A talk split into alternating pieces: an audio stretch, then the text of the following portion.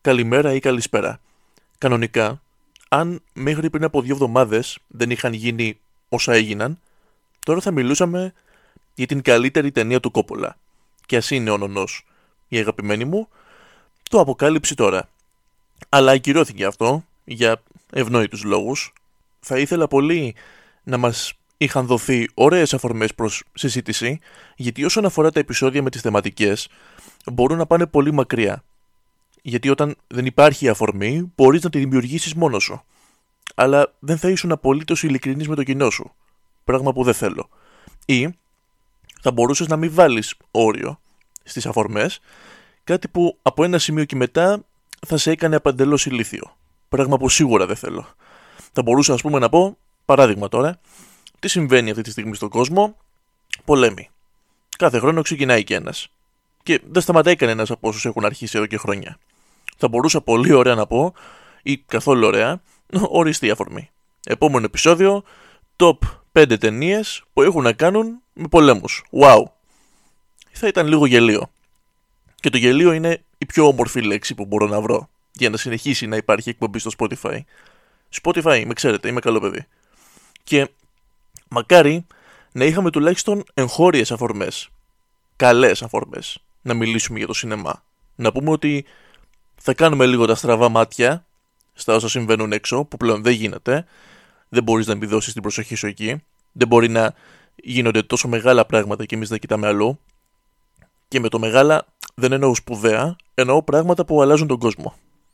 Να γίνονται πολέμοι γύρω σου και εσύ να παραπονιέσαι, μα τι κρίμα που δεν έχουμε κάτι καλό από το σίνεμα. Αλλά ακόμα και να μην ήταν έτσι, δεν έχουμε κάτι καλύτερο και στα εγχώρια. Εδώ έχουμε ανθρώπους που σκοτώνουν και ένα πάρκινγκ, ανθρώπους που πετάνε άλλους ανθρώπους από πλοία, έχουμε πλημμύρες, έχουμε τεραμπόκους δημάρχους. Σπάνια νιώθω απεσιόδοξος, αλλά δεν φαίνεται να πηγαίνει και πολύ καλά το πράγμα. Οπότε είπα να το αλλάξω τελείως, για να πάρω και τη δική μου προσοχή μακριά από όλα αυτά. Βλέποντας λοιπόν τον τρίτο πολύ καλό κύκλο του Only Murders in the Building, θυμήθηκα το πόσο καλή ηθοποιός είναι η Meryl Streep. Θα μου πεις τώρα, το Only Murders in the Building έπρεπε να έρθει για να θυμηθεί την Meryl Streep και δεν θα έχεις άδικο. Περισσότερο, αυτό που μου θύμισε είναι η ικανότητά της να εμφανίζεται έστω και για 10 λεπτά κάπου ό,τι και αν είναι αυτό, και να σου παίρνει όλη τη σειρά ή την ταινία, αν είσαι ο πρωταγωνιστής. Πόσο μάλλον να είναι αυτή η πρωταγωνίστρια και να κουβαλάει όλη την ταινία, όπως έχει κάνει άλλες τόσες φορές. Σκεφτόμουν λοιπόν τι να κάνω που να αφορά αυτήν. Να κάνω ένα top 5 των ερμηνεών της, όπως είχα κάνει με τον Hoffman, ή να κάνω κάτι όπως το επεισόδιο για το Σκορτσέζε, κάτι πιο γενικό. Κλείνω προς το πρώτο, αρχικά γιατί αν αρχίσω να λέω πράγματα χωρίς κάποια δομή σκέψης, θα μιλάω μέχρι αύριο. Και δεύτερον, γιατί και σε αυτό με το Σκορτσέζε, πολλά είναι αυτά που άφησα απ' έξω. Άρα δεν έπιασε και πολύ αυτή η τακτική. Ίσως να το προσπαθήσω άλλη φορά πάλι. Θα μου πεις, δηλαδή είναι πιο εύκολο να πάρεις μία από τους καλύτερους ηθοποιούς όλων των εποχών, σίγουρα την καλύτερη εν ζωή, ας πούμε μαζί με τον Άντωνι Χόπκιν, και να την κλείσουμε μέσα σε πέντε ρόλους της. Είναι εύκολο αυτό; Το μόνο δύσκολο με αυτό είναι η επιλογή. Γιατί και τι δεν έχει κάνει αυτή η τύπησα.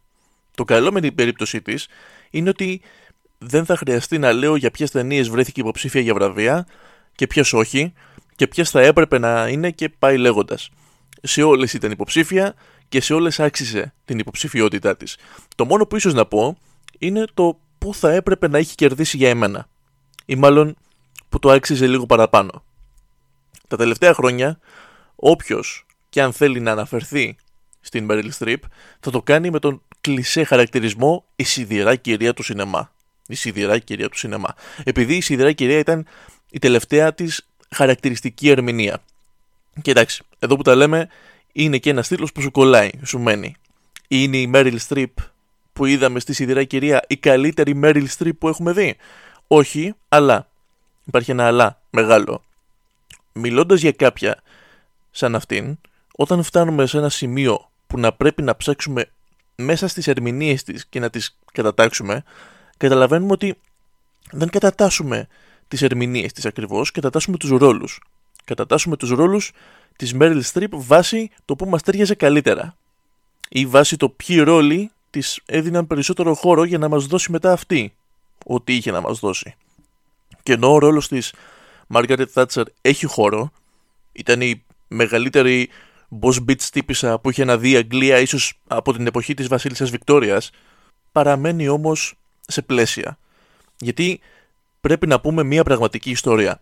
Πρέπει να παίξεις ένα πραγματικό πρόσωπο. Πρέπει να παίξεις πάνω σε κάτι που ήδη υπάρχει. Δεν μπορείς να φτιάξεις τους μορφασμούς και την προφορά της Θάτσερ από τη φαντασία σου. Δεν ήταν τελείως το χέρι της δηλαδή. Και γι' αυτό βάζω αυτό το ρόλο στην πέμπτη θέση. Σε καμία περίπτωση δεν λέω ότι η Θάτσερ δεν ήταν καλός ρόλος ή ότι δεν ήταν για την Meryl Streep. Καταρχάς δεν υπάρχει ρόλος που να μην είναι για αυτήν. Δεν υπάρχει κάτι που να μην μπορεί να κάνει. Και τον Μάρτιν Λούθερ Κίνγκ να της έβαζα να κάνει θα τον έκανε καλά. Λέω ότι ήταν ένας ρόλος με όρια. Και ακόμα και με αυτά τα όρια, η Meryl Streep καταφέρνει να βάλει την ερμηνεία της στις καλύτερέ της. Κουβαλάει ολόκληρη την ταινία. Από την μία, λογικό γιατί όλη η προσοχή πάνω της ήταν, από την άλλη ήταν τόσο καλή που αν σου πει κάποιος, πες μου κάτι για την ταινία πέρα από την ερμηνεία της Strip, δεν έχεις και πολλά να πεις. Γιατί μπροστά σε αυτήν δεν υπήρχε κάτι άλλο. Ούτε η τιμιότητα σκηνοθεσία της Φιλίντα Λόιντ, μια σκηνοθέτης με πολύ μεγαλύτερη πορεία και επιτεύγματα στο θέατρο, σκηνοθέτης και του Μάμα Μία, όπου ξανασυνεργάζονται, ούτε το σενάριο της Άμπι Μόργαν, η οποία έχει κάνει φανταστική δουλειά και στο Shame, με την Carey Mulligan. Πολύ ωραία ταινία η Streep θα ξανασυνεργαζόταν και μαζί της στις Σουφραζέτες. Ούτε το σπουδαίο Jim Broadbent, ο οποίος κάνει τον Dennis Thatcher, τον άντρα της, ούτε την Olivia Colman, όχι και τόσο αναγνωρίσιμη τότε, που κάνει την κόρη της. Πολύ ωραία. Βλέπουμε την Meryl Streep, τη Thatcher και την πορεία της μέσα σε ένα παντελώς ανδροκρατούμενο κόμμα.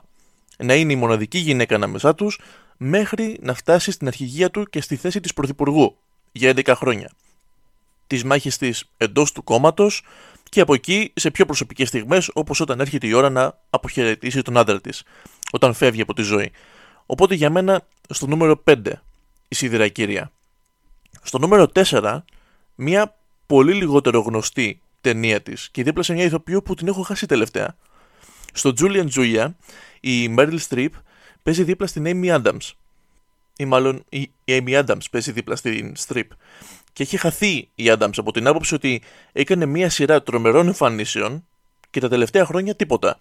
Είχε κάνει Doubt, Julian Julia, η δεύτερη φορά που συνεργαζόταν με τη Strip, The Fighter, The Master, Hair, American Hustle, Big Eyes, Arrival και Vice. Ε, έκανε και τη Lois Lane στις ταινίες του Snyder, εντάξει. Μου λείπει κάτι wow από αυτήν. Τελεία εδώ, πάμε παρακάτω. Στο Julian Julia, σ' αρέσει, αλλά wow θα πεις με την Meryl Streep, η οποία κάνει την Julia Child. Συνεχίζουμε δηλαδή με τα πραγματικά πρόσωπα. Η Julia Child είναι σαν να λέμε η βέφα της Αμερικής. Μαγείρισα, όχι απλή μαγείρισα, σεφ ήταν η γυναίκα, βιβλία έβγαλε για τη γαλλική κουζίνα και χρόνια στην τηλεόραση με εκπομπές μαγειρικής.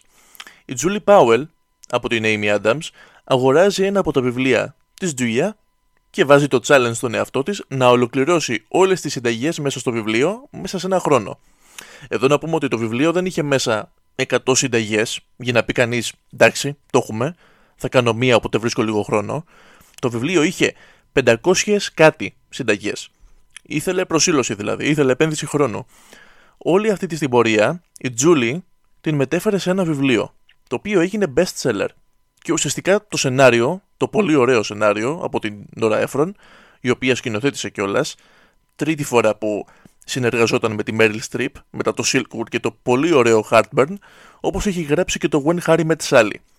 Το Julian Julia ουσιαστικά συνδέει τις ιστορίες αυτών των δύο γυναικών με αφορμή τη μαγειρική και ταυτόχρονα μας δείχνει στιγμές από τη ζωή τους. Η Meryl Streep πάλι βρίσκεται σε ένα ρόλο που αντιλαμβάνεται κυνηγώντας αυτό που θέλει ότι είναι η μόνη γυναίκα στο χώρο, όταν πάει να σπουδάσει μαγειρική, μας δείχνει τα προβλήματα και τα εμπόδια και στιγμές από το γάμο της. Τον άντρα της κάνει ο φανταστικός γενικότερα Stanley Tucci και άλλη μία πρόκληση για τη Strip να γίνει κάποιο πραγματικό πρόσωπο. Να υιοθετήσει μία προφορά, κινήσεις, ολόκληρη τη διάθεση της Julia Child. Για κάποιο λόγο, εμένα αυτή η μεταμόρφωση με συγκινεί πολύ περισσότερο από εκείνη της Thatcher. Καλά, δεν είναι θέμα σύγκρισης, αλλά νομίζω ότι μπορώ να έρθω πολύ πιο κοντά με αυτό το χαρακτήρα. Η strip εδώ είναι ό,τι καλύτερο. Αποκτά πλήρως αυτόν τον ανάλαφρο αέρα της Julia Child, αυτό το πάντα χαμογελαστό, το πάντα ενθουσιώδες και δίνει, όπως φαίνεται και από τη θέση της στη λίστα, μία από τις προσωπικές αγαπημένες μου ερμηνείες της. Για μια γυναίκα που από απλή νοικοκυρά κατέληξε να της απονέμεται το παράσημο της Λεγιώνα της Τιμής από το γαλλικό κράτος για το ρόλο που έπαιξε στην διάδοση της κουζίνας τους και στην Αμερική. Στην τρίτη θέση θέλω να βάλω την ερμηνεία της στον ελαφοκυνηγό. Περισσότερο για τη σημασία της ερμηνείας αυτής για την καριέρα της. Ήταν ο πρώτος ουσιαστικός της ρόλος. Και ας μην είναι πρωταγωνιστικός, σαν τους προηγούμενους δύο που ανέφερα, και είχε παίξει και σε άλλες ταινίες πριν τον ελαφοκυνηγό, εννοείται, αλλά αυτή ήταν η ερμηνεία πάνω στην οποία έχτισε την καριέρα της. Η πρώτη σπουδαία εμφάνισή της. Και το έκανε δίπλα σε ένα σκηνοθέτη που η δική του ζωή θα μπορούσε να γίνει ταινία, τον Μάικλ Τσιμίνο. Ή αλλιώ του ανθρώπου που έμοιαζε σαν να έκανε παιδί ο Νόελ Γκάλαγκερ, τον Oasis, με την Donatella Versace. Σίγουρα ο Ελαφοκυνηγό είναι η καλύτερη ταινία που θα παίξει σε αυτή τη λίστα και την ταινία αυτή την κάνουν οι ηθοποιοί της. Όχι ότι ο Τσιμίνο δεν έκανε σπουδαία δουλειά, εννοείται ότι έκανε, αλλά αυτή η ταινία περιέχει μία από τις καλύτερες ερμηνείες του Ντενίρο, σίγουρα την καλύτερη του Christopher Walken, ή μάλλον όχι, η καλύτερη του Christopher Walken είναι στο True Romance, η δεύτερη καλύτερη λοιπόν, για την οποία βραβεύτηκε κιόλας, τον φανταστικό σε ό,τι έχει παίξει John Cazale, τον πρώτο άντρα της Streep, στον τελευταίο του ρόλο, και μία από τις καλύτερες ερμηνείες της ίδιας της Streep. Μία από τις πιο ουσιαστικές. Εδώ κάνει τη Λίντα. Μία γυναίκα ανάμεσα σε δύο άντρες, δύο φίλους, έτοιμοι να φύγουν για Βιετνάμ και να υπηρετήσουν στον πόλεμο. Δέχεται την πρόταση γάμου του ενός, καταλήγει όμως να δένεται περισσότερο με τον άλλο. Και είναι ένας πολύ ευάλωτος ρόλος.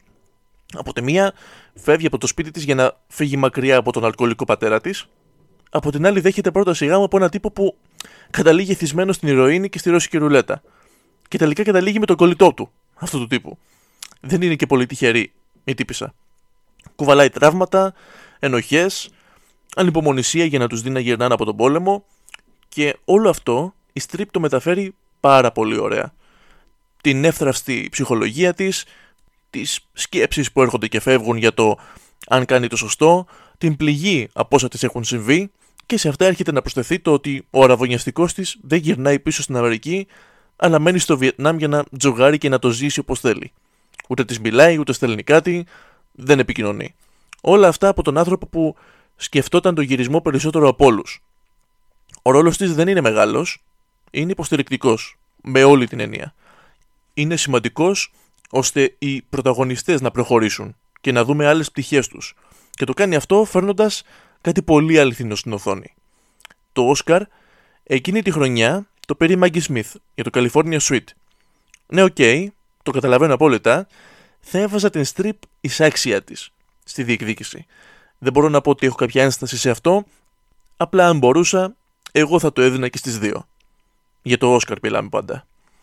Για την επόμενη ερμηνεία της όμως, το τσίμπησε το Οσκαράκι η Μέριλ για το Β' γυναικείο την αμέσως επόμενη χρονιά και δικαίως σε έναν λίγο πιο καθημερινό ρόλο. Πιο κοντά σε αυτά που συναντάμε και εμείς στον δρόμο, στο περιβάλλον μας, στις οικογένειές μας, σε μία από τις αγαπημένες μου ταινίες, το Κράμερ εναντίον Κράμερ. Υπάρχουν πολλά σημεία για να πιάσεις την ταινία. Πολλές ιστορίες. Είναι η ιστορία κατάρρευσης ενός γάμου, είναι η ιστορία μιας προσωρινά μονογονεϊκής οικογένειας και όχι της συνηθισμένης εκδοχής της. Η πλειοψηφία των μονογονεϊκών οικογενειών αποτελούνται από μόνες μητέρες. Σε αυτή την περίπτωση έχουμε πατέρα. Είναι η ιστορία ενός άντρα που έχει παραμελήσει το παιδί του για τη δουλειά. Πάνω απ' όλα όμως, είναι η ιστορία ανανέωσης της σχέσης ενός πατέρα με το παιδί του. Μία ιστορία πατέρα και γιου. Το κεντρικό κομμάτι της ταινίας τουλάχιστον έχει να κάνει με αυτό. Και φυσικά την μάχη μεταξύ των γονέων για την κυδαιμονία.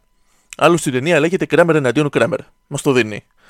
Κι όμως, μέσα σε αυτήν την κεντρική ιστορία και με έναν περιορισμένο ρόλο, όπως και στον Έλεφο Κυνηγό, έρχεται μία Μέριλ Στριπ στο ρόλο της μητέρας και τον κάνει κάτι παραπάνω από ένα συμπλήρωμα στην ιστορία. Θα μου πεις, είναι η μητέρα. Πώς θα μπορούσε να είναι συμπλήρωμα; Για αυτή την ιστορία είναι. Δηλαδή πιστεύω ότι πολλές ηθοποιοί θα μπορούσαν να παίξουν αυτό το ρόλο και η ταινία να παραμείνει πολύ καλή. Αλλά για κάποιο λόγο μας έχει μείνει η strip. Επειδή μας κάνει να νιώθουμε πράγματα για αυτήν. Αν ήταν κάποια άλλη, θα είχαμε μόνο θυμό για το χαρακτήρα. Γιατί η μητέρα γυρνάει σε ένα σημείο που εμείς δεν θέλουμε σε καμία περίπτωση να χαλάσει η σχέση του πατέρα με το παιδί του. Γίνεται λίγο ο κακός της υπόθεσης. Δεν τη συμπαθείς και πολύ. Αλλά νιώθεις ότι το κυνηγάει επειδή όντως θέλει το παιδί της και το αγαπάει και τη λείπει. Ή ότι εγκαταλείπει τον πρώην σύζυγό της και έχει τα δίκαια της. Απλά το κάνει με ένα πολύ λάθος τρόπο. Ή στο τέλος, η ειλικρίνειά της την σώζει στα μάτια μας. Ο Ντάστιν Χόφμαν, ο συμπροταγωνιστής της, από όσο λέγεται τουλάχιστον, την ζόρισε. Να δώσει το καλύτερο που μπορούσε. Και δεν ξέρω αν το είχε σχεδιάσει και το έκανε επίτηδες για να φανεί η πίεση στην ερμηνεία της, ή αν λειτουργήσε έτσι γιατί μπορεί να είχε βάλει στοίχημα με τον εαυτό του για να βγει καλή η ταινία. Αλλά έπιασε. Η ένταση υπάρχει παντού πάνω στη strip, στις εκφράσεις, στις κινήσεις, στη φωνή. Μπορεί να ήταν και το ότι αυτός ο ρόλος ήρθε στα χέρια του Χόφμαν με ένα διαβολικό timing, πάνω δηλαδή που και στην πραγματική του ζωή ήταν στη διαδικασία ενός δύσκολου διαζυγίου. Σπουδαίοι. Και οι δύο. Και θα ήταν αυτός ο ρόλος με τον οποίο εγώ θα είχα συνδέσει τη strip, αν δεν υπήρχε αυτός στο νούμερο 1, που άλλαξε το πόσο ο κόσμος του σινεμά την αντιμετωπίζει. Η καλύτερη ερμηνεία, και καλύτερη δεν γίνεται, δεν γίνεται να ζητήσεις κάτι καλύτερο, μία από τις κορυφαίες ερμηνείες που έχουν δοθεί ποτέ, είναι αυτή στο Sophie's Choice, από το ομώνυμο βιβλίο του William Styron, ή μήπως το Sonia's Choice. Όσοι το έχετε δει θα καταλάβετε. Η Sophie λοιπόν είναι μια γυναίκα που κουβαλάει ένα τεράστιο τραύμα. Άλλη μια γυναίκα που κουβαλάει τραύμα από τη strip.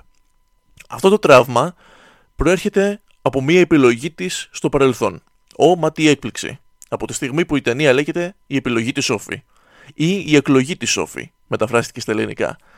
Ποια ήταν αυτή η επιλογή όμως; Η Σόφη είναι πολωνικής καταγωγής και βρισκόταν εκεί όταν οι Ναζί είχαν εισβάλει. Τη συνέλαβαν μαζί με πολλούς άλλους και όταν βρέθηκε σε στρατόπεδο συγκέντρωσης μαζί με τα δύο παιδιά της, την ανάγκασαν να επιλέξει το ένα από τα δύο για να σωθεί. Αλλιώς και τα δύο θα πήγαιναν στους θαλάμους.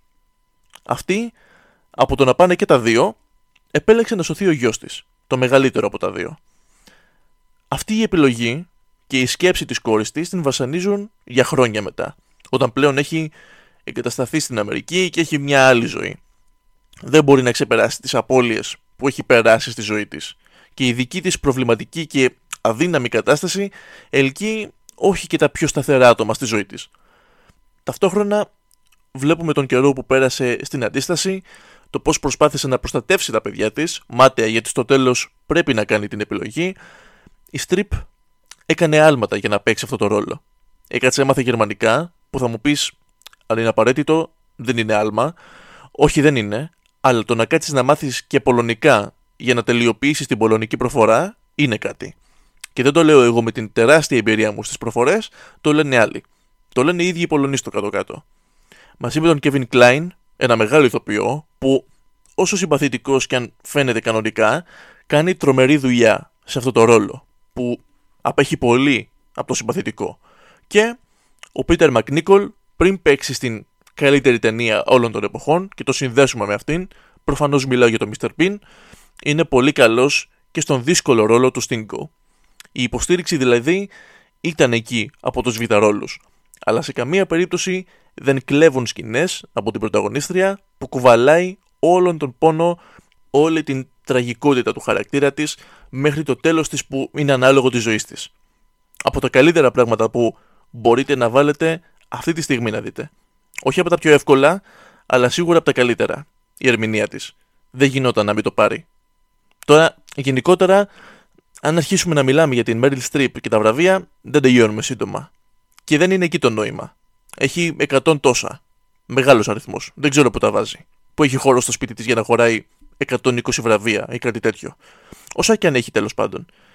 Και κάθε τόσο γίνεται αστιάκι σε καμία απονομή βραβείων ότι και καλά τόσες φορές έχει βρεθεί υποψήφια για Όσκαρ. 21 φορές και έχει κερδίσει 3. Ε, loser είναι η τύπησα. Καταρχάς, δεν υπάρχει αυτό στην τέχνη. Αλλά ακόμα και έτσι, η κυρία Μέριλ μας κάνει πλάκα. Αυτή τη στιγμή βρίσκεται στην Ισπανία για να τη απονείμουν το βραβείο τεχνών της πριγκίπισσα των Αστουριών, που σου δίνεται για την προσφορά σου στην τέχνη. Πλέον δηλαδή απλά της δίνουν βραβεία. Α, είσαι Μέριλ Στριπ, πάρε ένα βραβείο από εμάς. Κερασμένο. Και κανένα από αυτά δεν της δίνεται αδίκως πώς θα μπορούσε να δοθεί ένα βραβείο αδίκως στην καλύτερη ηθοποιό enjoy. Και αν δεν σας δω, καλό απόγευμα, καλό βράδυ και καλή νύχτα.